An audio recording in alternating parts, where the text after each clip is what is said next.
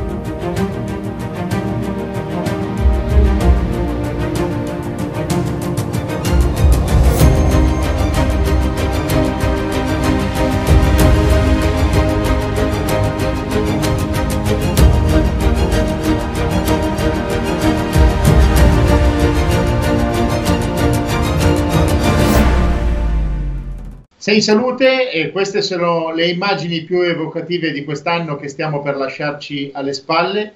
Benvenuti quindi a Sei in salute, benvenuti ai nostri ospiti, professor Massimo Galli, direttore di infettivologia dell'ospedale Sacco di Milano e la dottoressa Racca, farmacista e presidente di Federfarma Lombardia.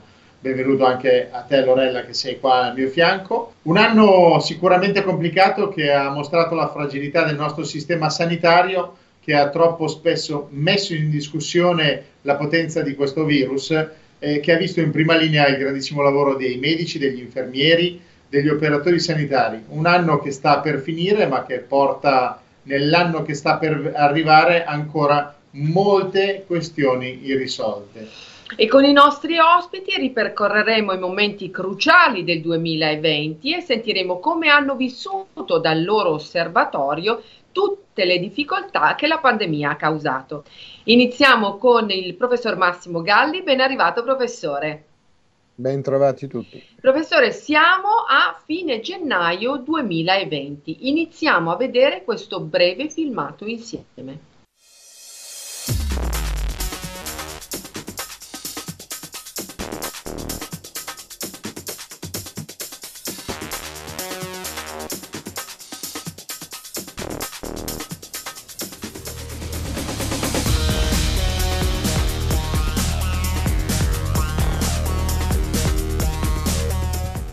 Professore, l'arrivo del SARS-CoV-2, come ha sempre ricordato lei, ci ha preso alle spalle e ha messo in crisi il sistema sanitario. Quale ricordo ha di quei giorni? Beh, eh, sono stati giorni terribili perché ci siamo resi conto rapidamente di quanto fosse estesa la problematica, quanti fossero i malati che eh, bussavano alle porte degli ospedali venivano portati negli ospedali in condizioni critiche, altro che bussare, insomma. Um, rapidamente ci siamo trovati in una situazione eh, che superava le capacità di capienza delle rianimazioni, delle terapie intensive e che metteva in crisi la capacità di capienza delle, dei reparti di malattie infettive giorno in cui ci si è resi conto di essere di fronte a un problema che non avevamo mai affrontato, un problema di un'entità tale che non c'era mai capito, dovuto, non abbiamo mai avuto l'occasione di affrontare in precedenza. Anche a detta di uno come sottoscritto che insomma in malattie infettive c'è da 40 anni suonati, insomma. Quindi, beh, ehm, è stato anche il dover prendere atto come una doccia fredda del fatto che il virus c'era e come.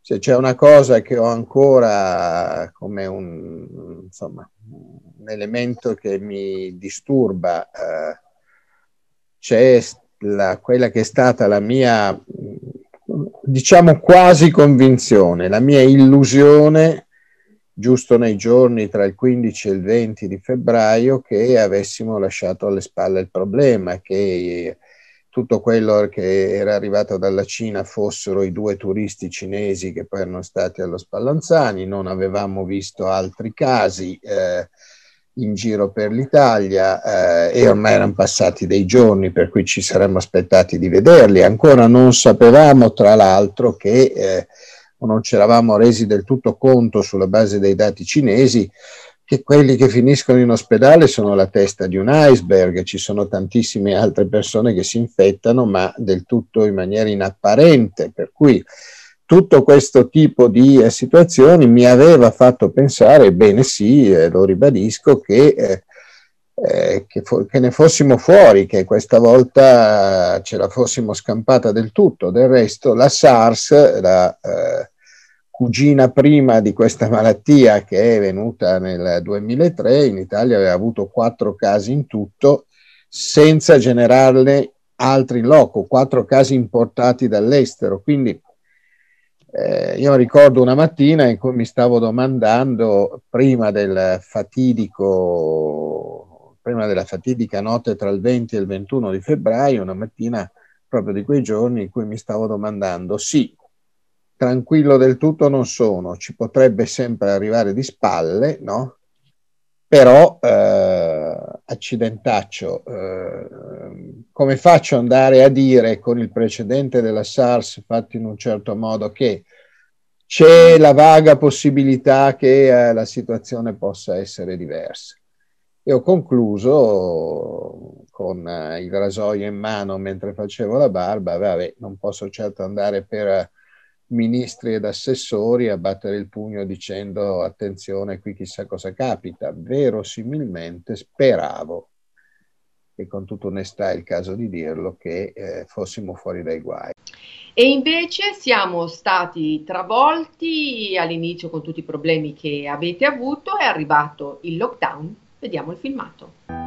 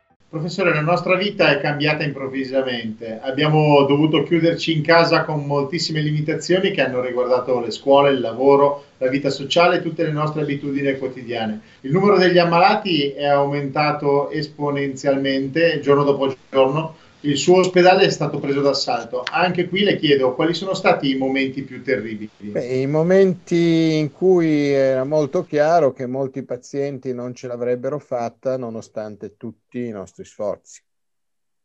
Il renderci conto giorno per giorno della um, quantità di persone che venivano colpite, la netta sensazione che l'infezione fosse veramente dilagante in gran parte, soprattutto della Lombardia.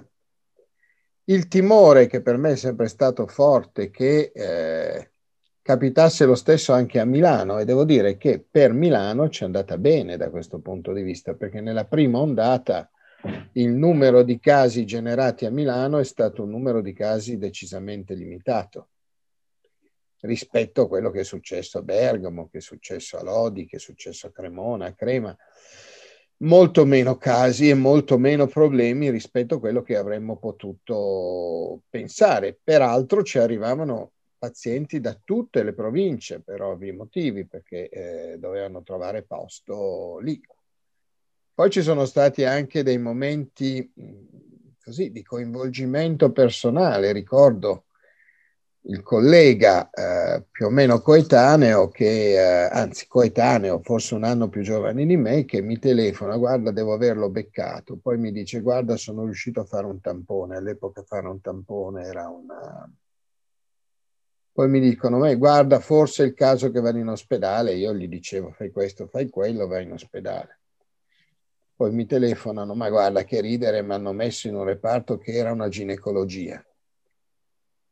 E però poi non c'è stato da ridere perché poi mi ha telefonato di nuovo, ma non sto benissimo, i parametri non vanno splendidamente, in pochi giorni questo collega è morto.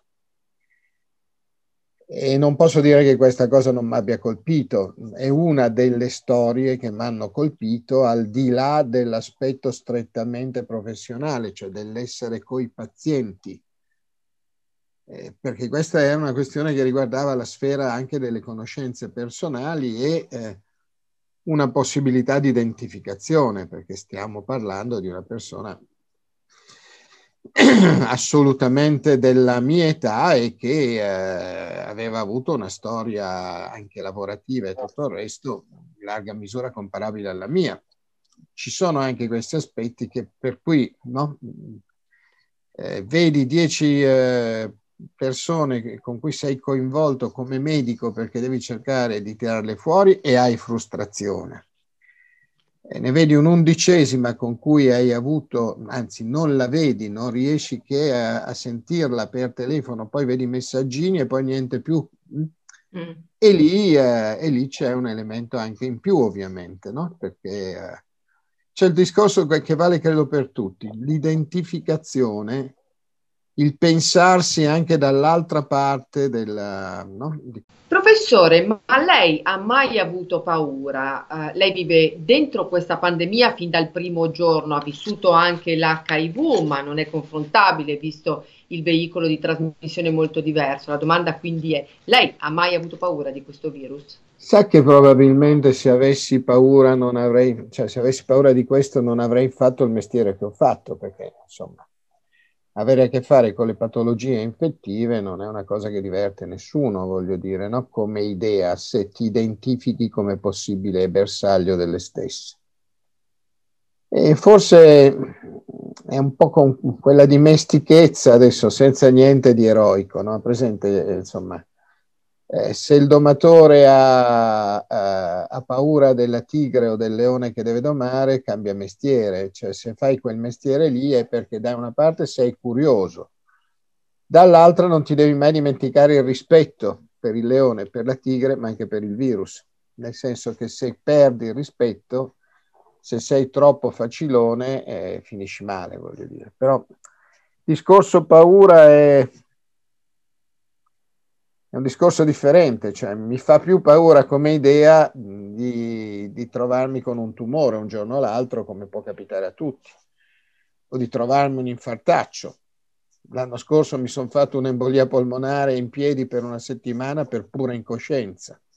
I medici non sono grandi capaci, non hanno grande capacità di curare se stessi, eh, notoriamente.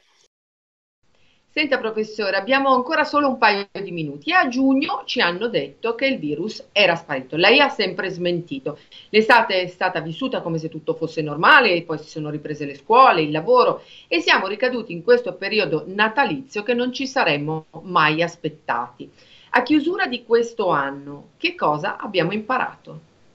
Beh, abbiamo imparato che dobbiamo imparare più cose per essere capaci di gestire determinati problemi. Siamo un paese un po' vecchio dal punto di vista non tanto dell'età anagrafica dei cittadini, quanto della, della mancanza di flessibilità, di elasticità e di modernità di molte strutture portanti. Siamo un paese in cui la politica litiga in continuazione per minuzie, eh, pensando di poter eh, avvantaggiarsi di cose in cui in uno Stato come quello in cui ci siamo trovati non era il caso di volersi avvantaggiare, avremmo dovuto fare un, proprio molto fronte comune e cercare di essere il più capaci possibili di limitare i danni e di risolvere i problemi. Eh, molte decisioni sono state tardive, molte sono state applicate in maniera contraddittoria a livello delle varie regioni che ci hanno ampiamente messo del loro. eh, c'è stata una confusione importante, sa, in, uh, nel periodo in cui la malattia non doveva esistere, sono state fatte, cioè da, dal 4 di maggio, fine del lockdown, al primo di settembre, sono state fatte circa 64.000 diagnosi e ci sono stati 6.400 morti, che sono comunque il 10% delle diagnosi, alla faccia della malattia che non doveva esistere. Poi abbiamo avuto andando leggeri come siamo andati quest'estate e poi dopo la riapertura, più di 1.650.000 diagnosi di infezione facendo molti più tamponi. Capisce bene che comunque il, la seconda ondata non è stata una passeggiata e eh, ancora adesso dobbiamo stare molto attenti che non vada lunga o che non ne arrivi addirittura una terza viva il vaccino, speriamo, e ne parleremo in prospettiva, che ci tolga veramente dai guai. Infatti, professore, lei ci terrà compagnia anche nella puntata del 4 gennaio, nella quale parleremo proprio del vaccino contro il Covid. Voi esperti vi siete schierati a favore del vaccino, anche noi, e lei è stato tra i primi ad essere vaccinato. Ci sono molte persone che hanno paura di questo vaccino, non sono convinti che l'averlo messo a punto in così breve tempo lo renda efficace e sicuro. E quindi parleremo con lei proprio del vaccino e dell'importanza della vaccinazione. Grazie. Ah, buon anno! E buon anno davvero! Quindi rinnoviamo gli auguri. Noi andiamo per, ci fermiamo due minuti in pubblicità, ma torniamo subito. State con noi per la seconda parte di Sei in Salute. Senti meglio, sorridi di più, regalati una vita migliore. I tuoi programmi tv preferiti, la musica che ami, le conversazioni, le risate, le parole delle persone che contano. La soluzione si chiama Audiofarma, gli apparecchi acustici pratici, facili da usare, che ti servono per tornare ad una vita spensierata. Prodotti innovativi, dottori specializzati e un servizio assistenza anche a domicilio. Per saperne di più, chiama il nostro numero verde 800 121 930 o visita il sito www.audiofarma.it. Chiama o vieni a trovarci nei nostri negozi per effettuare il tuo test gratuito. I prodotti Audiofarma li trovi anche nelle migliori farmacie.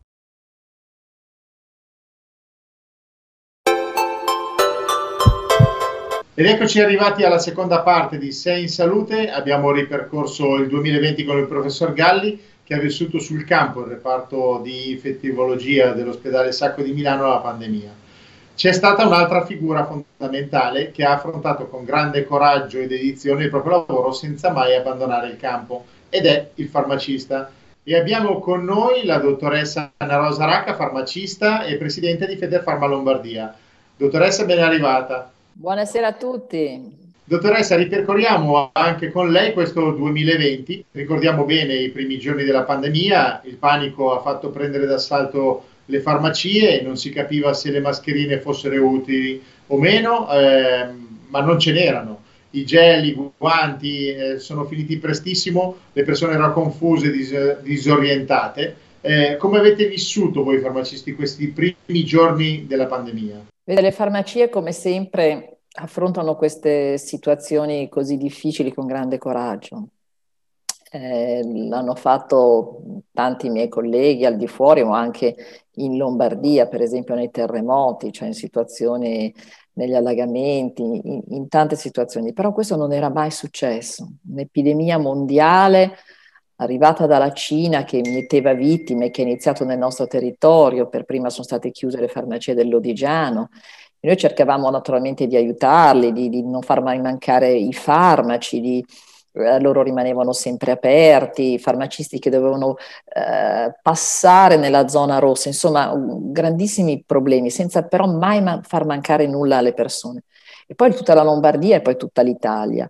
Eh, ci siamo naturalmente organizzati, ci siamo organizzati cercando di proteggere le persone che venivano in farmacia e gli operatori, noi stessi, quindi sono arrivati i plessigras, ma soprattutto è arrivata eh, abbiamo subito agito cercando di aiutare le persone, perché come avete detto, le persone erano smarrite, non sapevano come fare, eh, come, come, si poteva agire contro questa epidemia. E allora non, eh, non, si sapeva, quindi magari arrivavano in tanti, no, deve stare distanziato, arrivavano senza le mascherine, con strani tipi di copertura sulla, sulla faccia che non andavano assolutamente bene, senza i guanti, insomma, senza rispettare quelle norme che ci sono state raccomandate in tutti questi mesi.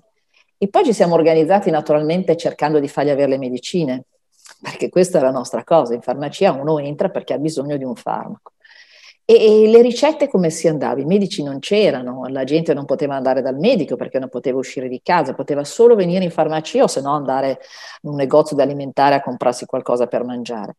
E allora abbiamo fatto la famosa stampa, ne abbiamo parlato tante volte, il fatto che si possa stampare una ricetta e adesso andiamo nelle farmacie, diamo il numerino di telefono perché così addirittura finirà questa stampa e sarà tutto online.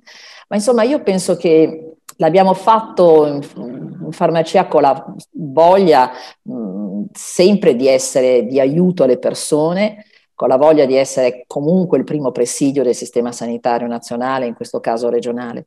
E penso che il lavoro fatto con Regione Lombardia sia stato un lavoro fantastico. Cioè, abbiamo, la regione ha prolungato i piani terapeutici alle persone, quindi non hanno dovuto andare più nelle AS, sono state prolungate le autocertificazioni, sono state fatte mille cose. Ma la farmacia non ha mai mancato di fare prevenzione, non ha mai mancato di fare telemedicina, di fare autoanalisi, non ha mai mancato soprattutto di consigliare le persone nella maniera corretta.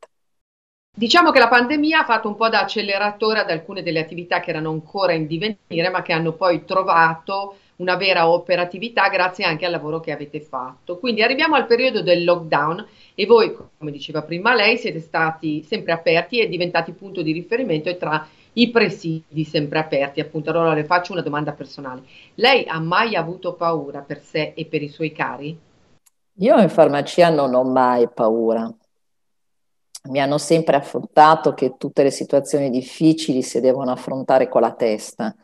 Eh, quindi la voglia che c'è sempre è quella naturalmente di combattere e quindi di combattere questo virus.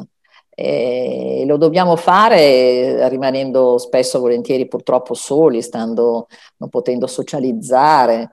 E lo combatteremo poi certamente col vaccino che, che arriverà presto anche qui da noi. Però la paura non, non l'ho mai, non, non, non, ho mai avuto paura nell'affrontare le cose. Io penso che la medicina moderna eh, abbia fatto tanto, guardate quanto hanno fatto i, i farmaci, i nuovi farmaci eh, hanno permesso di aumentarci la vita, ormai viviamo di più, stiamo più a lungo, addirittura negli ultimi anni la nostra vita si è allungata di tanti anni grazie anche ai farmaci, quindi spero che questa ricerca vada ancora avanti, quindi per questo dobbiamo lottare, poi dobbiamo lottare naturalmente per i nostri cari, per le persone che ci stanno vicino, quindi non avere paura ma cercare di, di fare bene, ecco, cercare di fare bene. Eh, di non sbagliare, di fare bene e non rischiare, questo sì. Nei primi giorni di marzo e ormai già in lockdown abbiamo visto appesi ai balconi, fuori dalle porte, sui cartelli e le lenzuola striscioni con scritto andrà tutto bene. Mi si era aperto il cuore, il ragazzino mio vicino di casa l'aveva appeso fuori dalla porta e quando l'ho visto quasi mi sono venute le lacrime. Ci siamo scoperti uniti contro il virus. Ci ha restituito una dimensione umana che però in questa seconda fase secondo me si è un po' persa. Sì, forse è profondamente vero questo, forse prima ci siamo serviti tutti uniti e poi quest'estate ci siamo forse un po' dimenticati e poi adesso siamo invece la, la seconda epidemia ha portato grande tristezza, grande sconforto nelle persone. Ecco, dobbiamo cercare di vincere questo sconforto, ma certamente forse certe decisioni ehm, che non ci hanno preparato, le chiusure decise il giorno prima, mh, mm, tante cose non, non, ci hanno fatto vivere bene e poi soprattutto eh, questa economia tremenda che ha, che ha, buttato giù interi, interi, interi settori. Questo, questo è, insomma, è il reale problema di questa nazione, forse anche non solo di questa nazione. Dottoressa, ricordiamo anche i suoi colleghi farmacisti che non ce l'hanno fatta. Sembra di parlare di persone che non sono mai state, eh, non sono mai esistite. In realtà sono persone che sono state in prima linea, che in mancanza di conoscenza e forse di dispositivi purtroppo non ce l'hanno fatta e io le chiederei di ricordarli anche quelli che hanno fatto parte di Federfarm. Ricordate anche stamattina con i miei, miei, colleghi, sono stati 22 colleghi, sono 22 colleghi in tutta Italia e tra quattro lombardi. Um, qualcuno naturalmente lo conoscevo, lo conoscevo bene e devo dire che erano persone straordinarie. Io non lo so se avevano o non avevano i dispositivi, ma certamente hanno preso il Covid um, stando in mezzo agli altri e quindi a loro, loro, non ci dimenticheremo mai di loro, un, un grande abbraccio a tutte le famiglie e, e, comunque ecco questo ha fatto male vedere così tante persone che nonostante eh, 2020, quindi siamo, siamo nel 2020, nonostante tanti farmaci nuovi comunque hanno dovuto pagare con la vita, questo è, è una cosa che non dimenticheremo. Dottoressa, stiamo per entrare nel 2021, un anno che si prospetta eh, positivo grazie al vaccino, almeno dal punto di vista della nostra salute. Le persone che vengono da lei in questa fase, come stanno vivendo? Hanno capito questo Natale che abbiamo vissuto in maniera strana, diverso, lontano dai genitori, dai nonni e anche dai figli? Come può riassumere e cosa ci può dire come messaggio di buona speranza per il 2021? Ma insomma, io ehm, dico che è stato sicuramente un Natale triste, perché non abbiamo potuto trovarci insieme, insieme ai fratelli, insieme ai parenti, insieme agli amici. È stato un Natale veramente triste. E io quello che mi auguro è che vengano prese delle decisioni a, a livello nazionale intelligenti, intelligenti eh, e che insomma ci permettano di vivere un po' più serenamente. Adesso questo vaccino arriverà, eh, inizieremo a vaccinare, mi pare, le prime persone primi, fra pochi giorni e, e quindi mi auguro che, che, che, questo possa un po' migliorare la situazione, eh, anche se non saranno tanti, saranno per ora mi sembra pochi, poi nel corso dell'anno saranno molte di più le persone, fino a, dicono alla fine dell'anno essere vaccinati tutti. Ecco, io mh, penso che ci voglia veramente una ripresa economica importante, che non deve essere legata a qualche cosa che ho visto, ci deve essere veramente una strategia ben diversa.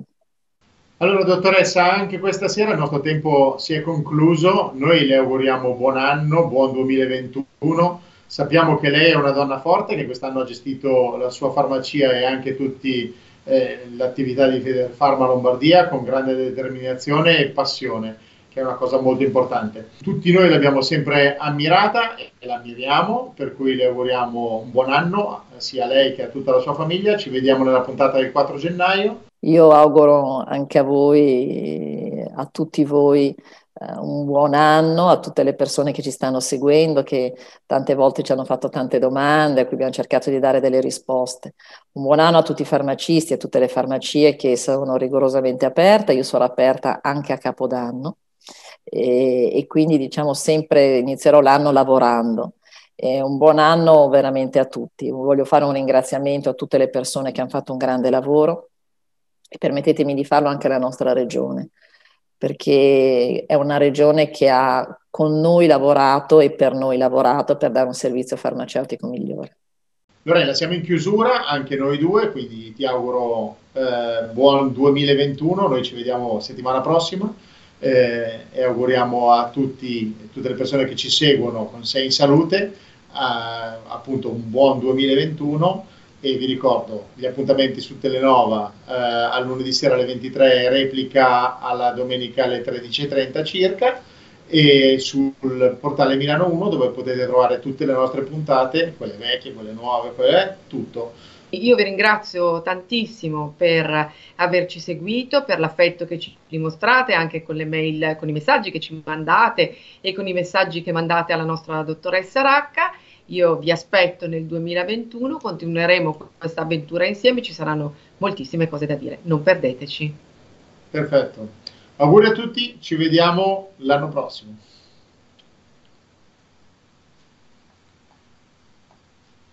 Stoppa.